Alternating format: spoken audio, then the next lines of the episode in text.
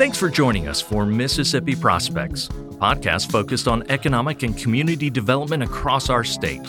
I'm your host, Jeff Rent, and this podcast is brought to you by the Mississippi Economic Development Council. When local economic developers work with their corporate partners on new sites or expansions, the most successful projects worked months, even years, to develop a pre capital plan making the business case before the first bucket of dirt was moved. With us today is Courtney Dunbar, who is a director of site selection at Burns and McDonnell in their Omaha, Nebraska office. She previously worked for the engineering firm Olsson as their industrial program leader and economic development leader. Among her varied experience, she also spent several years working for the Nebraska Department of Economic Development as their Eastern Field representative, where she was responsible for assisting existing businesses in a 24 county region. Courtney Dunbar, welcome to Mississippi Prospects. Well, thank you. It's nice to be here today. Yes. So, uh, read a recent article from Area Development Magazine where you address how when an industrial manufacturer needs to find a new plant site, this is a good barometer that the business and markets are growing and a good indicator also of healthy financials. But you also point out in the article that this is when many businesses get tripped up. Let's look at the businesses first and see what's tripping them up. Well, I think a lot of the time they understand that they have some sort of a pull. I mean, there's a need to produce more product. They may be in a, a pinch spot with an existing uh, industrial location. Uh, they may have expanded beyond their ability to be able to meet those needs.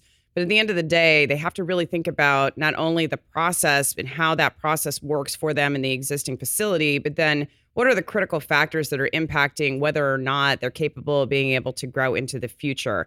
And so the ability for an industry to step back and really take a really defined look at exactly how the process is designed uh, whether or not that's able to continue to move into a growth uh, scenario for them is important. And so uh, I think it's important that the economic development community really understands how engineering um, and the folks that are helping to assist a company in understanding how to expand internally impacts the site selection process. And obviously, the role of local economic developers, community officials, uh, you know, is try to create a healthy business climate and help the their existing companies or attract new ones. So, what can they do to be in the best position to assist and meet these corporate needs?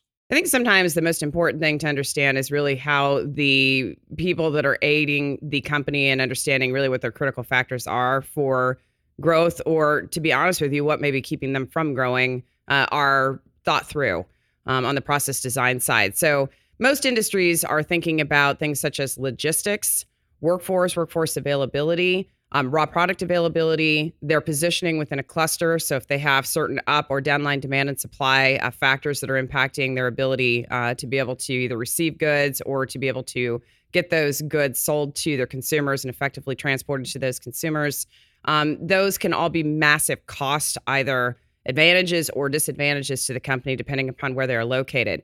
So when we are considering where they should expand and grow, if there is a pinch point, we are taking into account all of these factors. And it isn't just simply based upon things like incentives that are often talked about in our industry um, as being a massive driver.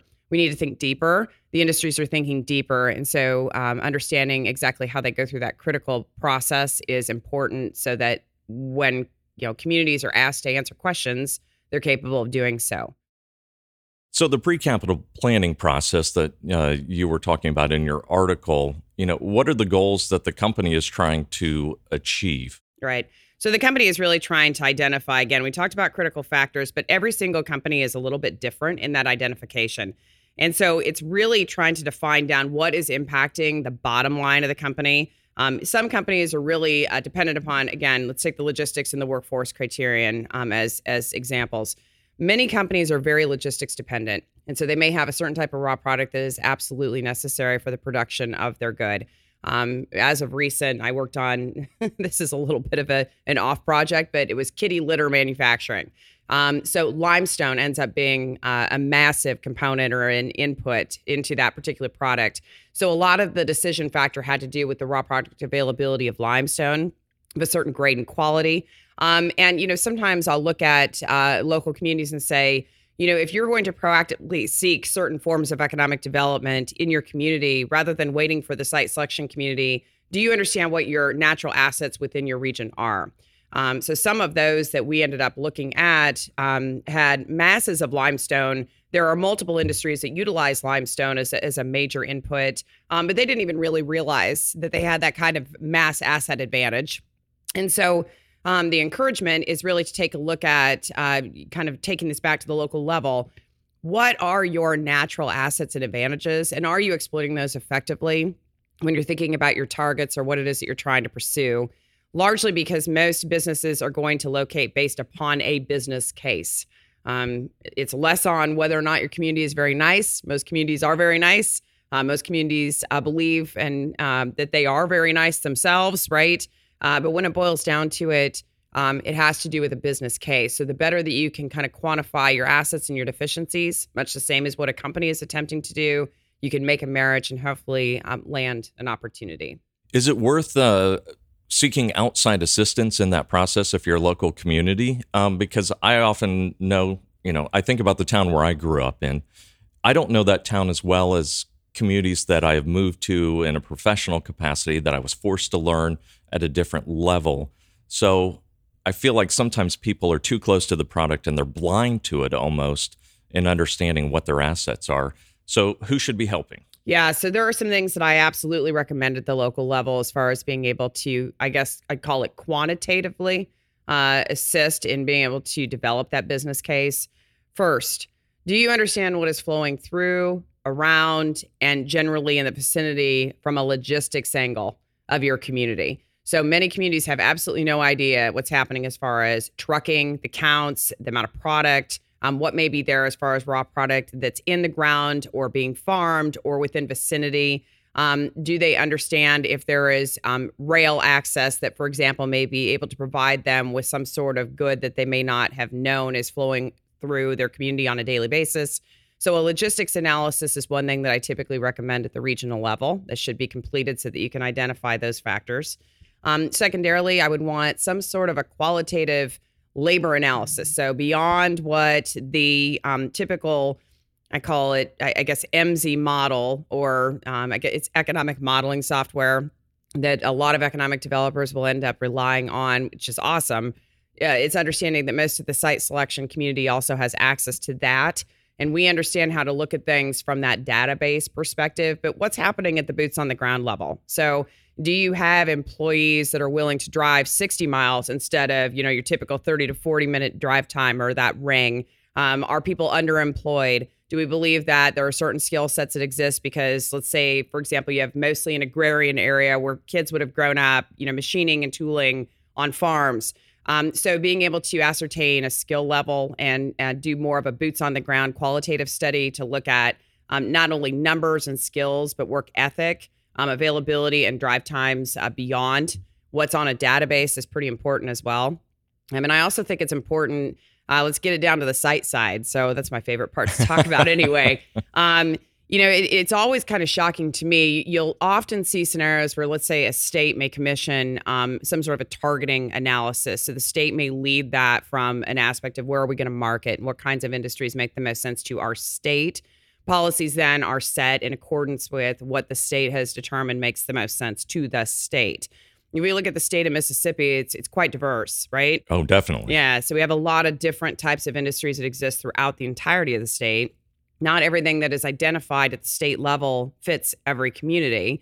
Further, inventory becomes a very important part of that entire equation. So if I'm sitting at the local level as an economic developer, I am most interested in identifying really what my key sites and or buildings are, generally what the assets are for those. So if I have, you know, high levels of electric availability but low levels of natural gas or maybe I can handle water but I can't handle wastewater as far as treatment, then I need to kind of take a look at the assets and deficiencies, line them up and then look at those targets and say, can this target fit in the site? And if I don't have sites to fit all those targets, even if the targets make sense from a workforce or other perspective, I either have to figure out how to shore my inventory or I have to abandon that target and find targets that make sense for the properties that I have.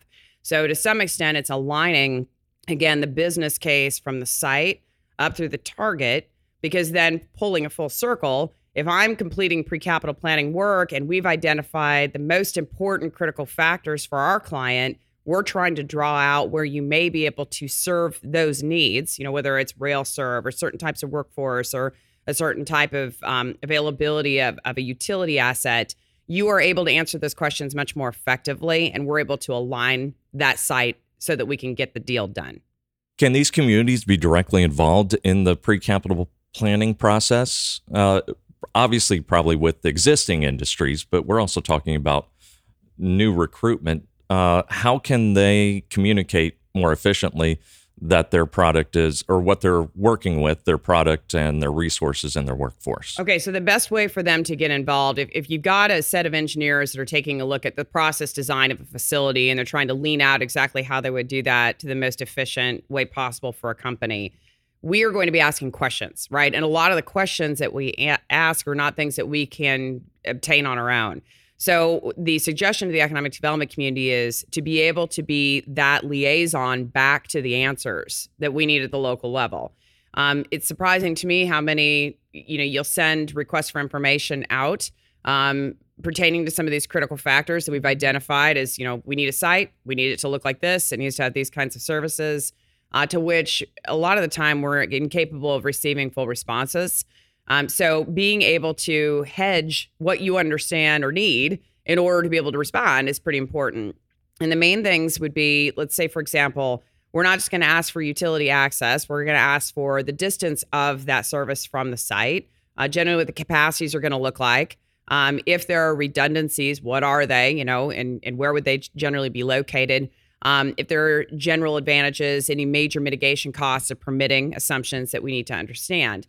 These are all things that they can have done, but a lot of the time they do not um, because it does take some outside help. A lot of the time it's engineering help or environmental services help. Um, same thing with kind of the labor side. So it's commissioning some of these studies to be done to hedge these questions. I'm going to come in off of a, an EMSI or an economic modeling, you know, data poll, and I'm going to ask questions about that labor that are beyond that database. And so being able to, in a sense, provide us either with local employers or a study that can help us to kind of shore the gap on um, exactly really what is going on at the local level helps to again give us a better picture and that's how they can engage. Are you just looking for the raw data on to answer these questions or are you looking for a narrative that goes along with it? We're looking for a narrative much more than the raw data. I mean i, I can pull the raw data a lot easier. It's what's what, what is really happening right? I mean um, let's pull it into the labor side for a second I have not had a situation in the last two years where, and sometimes it's been a little bit of a suggestion, but often it's been uh, asked, uh, where the folks that are involved at the C suite level um, on making a decision on a greenfield build haven't wanted to come into the community and meet with a couple of additional uh, industry leaders that are, let's say it's manufacturing, they want to see the plant manager. And then they don't just want to talk to them, they actually want to visit. So very often we'll end up striking NDAs um, and taking teams into industry um, at the local level. And, and the, why do they want to do it? Well, they're looking for the qualitative stuff. They want to watch that labor. They want to figure out if there is a truancy issue or if there's a work ethic issue. Um, exactly how do things flow as far as their people um, are considered? And I think that that's an important part because you know industry, regardless of how technical we get there still is a demand for really solid, dependable, and reliable human workforce. Um, and it's it's often too hard to find, uh, to be honest. So it seems like it's getting harder. I mean, the, the, the workforce issue right now, everybody needs them. Uh, oh yes. And, and, and, you know, if it helps Mississippi to feel any better, I don't know anywhere in the country that has a whole excess of skilled workforce, but it's it's figuring out how to work through um, what you do when you cannot obtain the bodies. And, you know, this is an important thing too, maybe to pass along as far as pre capital planning. It is very often, and, and the economic developers should expect this, that a couple of uh, situations arise that they may not understand when we're dealing in site selection. Number one, we may push out to you that there's a certain labor count and skill type level that will be needed for a, a facility. Let's say it's a greenfield build, um, and we're bringing a new opportunity into your community as a prospect.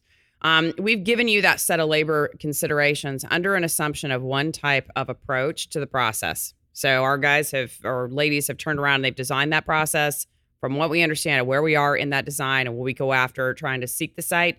That is where it is. However, as time goes on and we continue to play with the site and the facility and how it fits into the site, that in individual site in your community, it may be decided that we want to take portions of that and automate it. We may not want to keep that portion as manual. That can shift that entire dynamic. And you can see that potentially you'll see drop off of the bodies and you're going to see more um, addition to the machinery equipment or general capital investment um, at the state level. So be prepared when you receive, you know, requests for information from us to see some jostling, you know, or or some back and forth on those labor counts. And I think states that um, and regions that are doing this well at this point, um, you, you, know, again, incentives are not going to drive a deal. They're certainly not going to drive our deals. Um, they are a factor as it pertains to an overall cost, you know, scenario for a company long term. Um, with that being said, it is important that states start taking a look at the continuum of how they offer an incentive. Many of them tie capital investment and jobs together. They're, they're a direct correlation. Um, and what we're finding is that companies, in order to continue to grow, they're having to automate portions of their operations just to make sure they can sustain. There are just not enough people and bodies, right? So that would be an important, again, way to hedge a question that's going to come at you as a part of the research we do for these companies in the pre-cap process. And speaking of incentives, you know, used to be king uh, many years ago now, and the narrative uh, has changed and will continue to evolve. But you also talked about in your article uh, focusing on the regulatory and permitting requirements. Why is that important, and where does that fit into the incentives discussion? All right. So, incentives are a short term scenario right? So we're never going to be able to look at a long term continuum with an incentive base. You do find, and, and I've found in many instances across the United States, where you have um, heavy upfront incentives, you end up paying for that in the back end. So 15 years out, it may look entirely different. Um, most of the time, when we are looking at an industrial plant and we're trying to kind of ascertain the operational efficiency in one location over another, we need to assume a 30 year continuum. I don't know of any incentives that go out for 30 in most instances. All right. So you do see a drop off, and inevitably, it's what happens when that drop off occurs. Um, we're much more interested in a long term operational scenario. Uh, so things such as your utility rates, again, your your access to what we believe would be trained workforce or support long run. You know, do you have the kind of infrastructure capacity to grow with that facility? Can we we grow it on the site that exists? These are all much uh, more important factors, but really, tax code uh, trumps incentive. Um, and making sure that we're in a fair tax situation is considerably more agreeable. And those things, you can put a dollar amount to them, the regulatory side, uh, and, and compare it to the uh, incentives. Oh, for sure. Okay. So, and I kind of forgot the second half of what your question was, which is really the permitting piece. Um, so, so time is money. All right. So if we run into circumstances, we'll take a couple of continuums here. Um, I have. it's a different state, but I'll bring up kind of what I think is uh, kind of a wise way to market here. Um, I have a, a, client where they have a fairly large industrial park and they have uh, taken into account in their mind that there is no county zoning and there are no building permit, like formal building permit uh, processes required. So, based upon how they are structured, they are capable of literally, you can buy today. And as long as there are not wetlands on the property and that's been determined, you're, they're basically beholden to the Corps of Engineers only. I mean, it's like, so you can turn a shovel tomorrow. Take that and put it um, up against a state like California, where you may take three years to get through an entire permitting process in order to even turn a shovel. Right. So, massive difference. And and it's important to note, and I think the economic development community sometimes can get frustrated with people like me or others that'll send requests for information. It's kind of like everything flows downhill. And the reality is, is that when you have a scenario where the company is already six months behind, they should have been expanding six months ago. Then finally, they decide they're going to make that capital investment. And so this pre capital planning piece starts off, and we start looking at how big does that facility need to be? Generally, how does that need to be designed? What do we need to think about as far as logistics and labor and all the factors that go in for utility? By the time we define what those needs are and we send you or the local community an RFI, we're already months behind catching up to the curve of what they need for optimal efficiency, right? So we're not giving you much time. Um, we're not given much time. And by and large, is going to continue to push through the end of the project. So being in a state where it takes three years to permit something versus one where you can turn a shovel almost immediately is a massive, massive gain so anything you can do to coordinate, to consolidate, to streamline a permitting process such that you can cut your time is going to exponentially increase your odds of being successful. And that's what uh, one of the major advantages. Uh, you know, I've worked at the state level. I'm at the local, regional level uh, that we've always promoted in Mississippi and ranked well in as the permitting process. Uh, one stop, essentially. Yes, and it makes it so much, so much better what is the number one thing that the local communities or the economic developers can do to get on your radar so when this pre-capital planning process is taking place you can already be part of the conversation how do they get on that radar okay so whether or not uh, pre-capital planning may may happen without them but what i've got to understand is when i come out with the results of that for a company and we have a general let's say four or five state region we're going to do some searches in then I'm going to start defining where is my list of of contacts as to where I need to send it. Um, typically, I will do start my searches at the economic development level. I don't go to brokerage first. Um, that would be a well down the road. Um, usually, there are very good peer intentions at the economic development side. Um, they often have the sites that are optioned or they're controlled in a way that it's really um, set up for the purpose of capital investment and job creation at the local level. So they're not looking necessarily to take a spiff off of the land and so much as to get the um, end user in. And so um, I enjoy working with the economic development community first for that reason. And by by and large, most of my projects are greenfield. Uh, very few of our projects come in as an existing building search, uh, which helps as well. Um, with that being said, um, the better prepared sites are the ones that are going to end up being the ones that we will keep. Um, and my ability to create my list of who I send it to depends on who I know, right? So half the time, it really isn't about driving around and looking at sites or having to sit there and and thumb through flyers. It's do I know a certain person in a certain community that is within that particular sphere of influence, and therefore I'm going to send it because I know who they are. So just getting to know them is very very important. Um, it'll surprise you how often, and it's actually a big tedious part of, of my job, um, that I'll get on websites for economic development uh, organizations at the local level. And for whatever reason, I think it's because they don't want spam email. You can like click on their name and it'll like allow you to email through like a box, like a coded or a hidden system, but it doesn't actually give you their contact info. And to me, that's so frustrating because I'm trying to create like a formal business letter. I want to send that out um, to them. So if there's one thing I can suggest, just make sure that that I've got an ability to actually contact you. Like your true contact info is contained somewhere where I can get it or get to it, um, and that way we can have you know dialogue. I can send it to you, and hopefully you can compete. You talked real quickly um, about most of your projects are greenfield. How challenging is that right now with supply chain issues, getting projects up and running because it seems like I've seen a pivot in the last two years of everybody starting now uh, looking for an existing shell building or spec building, something to fit their needs and shying away from that greenfield. I think to the extent that uh, many of them can find something that would be existing, they would do it. But you're still looking at, you know, less than 3% industrial vacancy.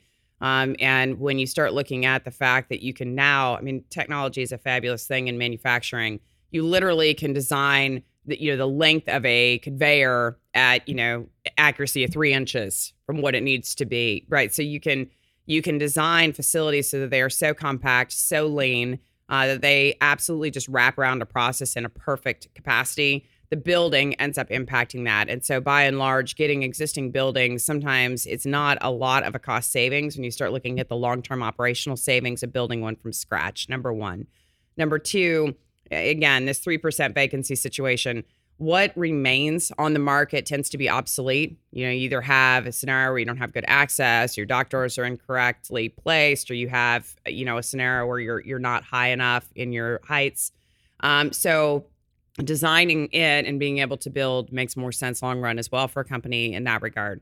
Um, as far as the slowdown or the issue with materials, that has been a real issue.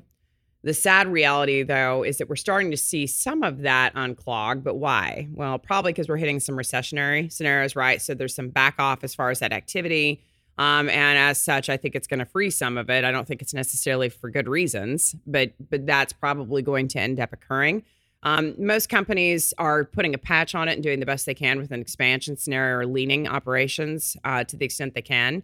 If they cannot, then they start working toward this piece. And that's where our pre capital planning comes in, which dictates what that request for information is going to look like from us.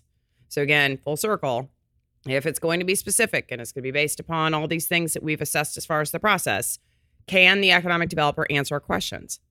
And those questions are largely going to center around land, logistics, and labor. And if we have the ability to answer those questions, we're capable of being able to keep them in the game, and that's good for everybody.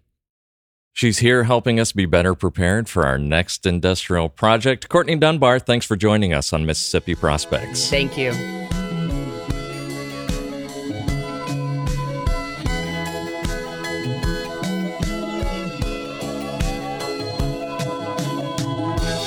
Mississippi Prospects is brought to you by the Mississippi Economic Development Council, the Mississippi Development Authority, Cooperative Energy, Entergy, Greater Jackson Alliance, Mississippi Power, MWB, the Tennessee Valley Authority, Atmos Energy, the Area Development Partnership, Butler Snow, Jones Walker, Madison County Economic Development Authority, the Mississippi Research Consortium, the North Mississippi Industrial Development Association, and Rankin First Economic Development Authority, and produced by MWB Studios.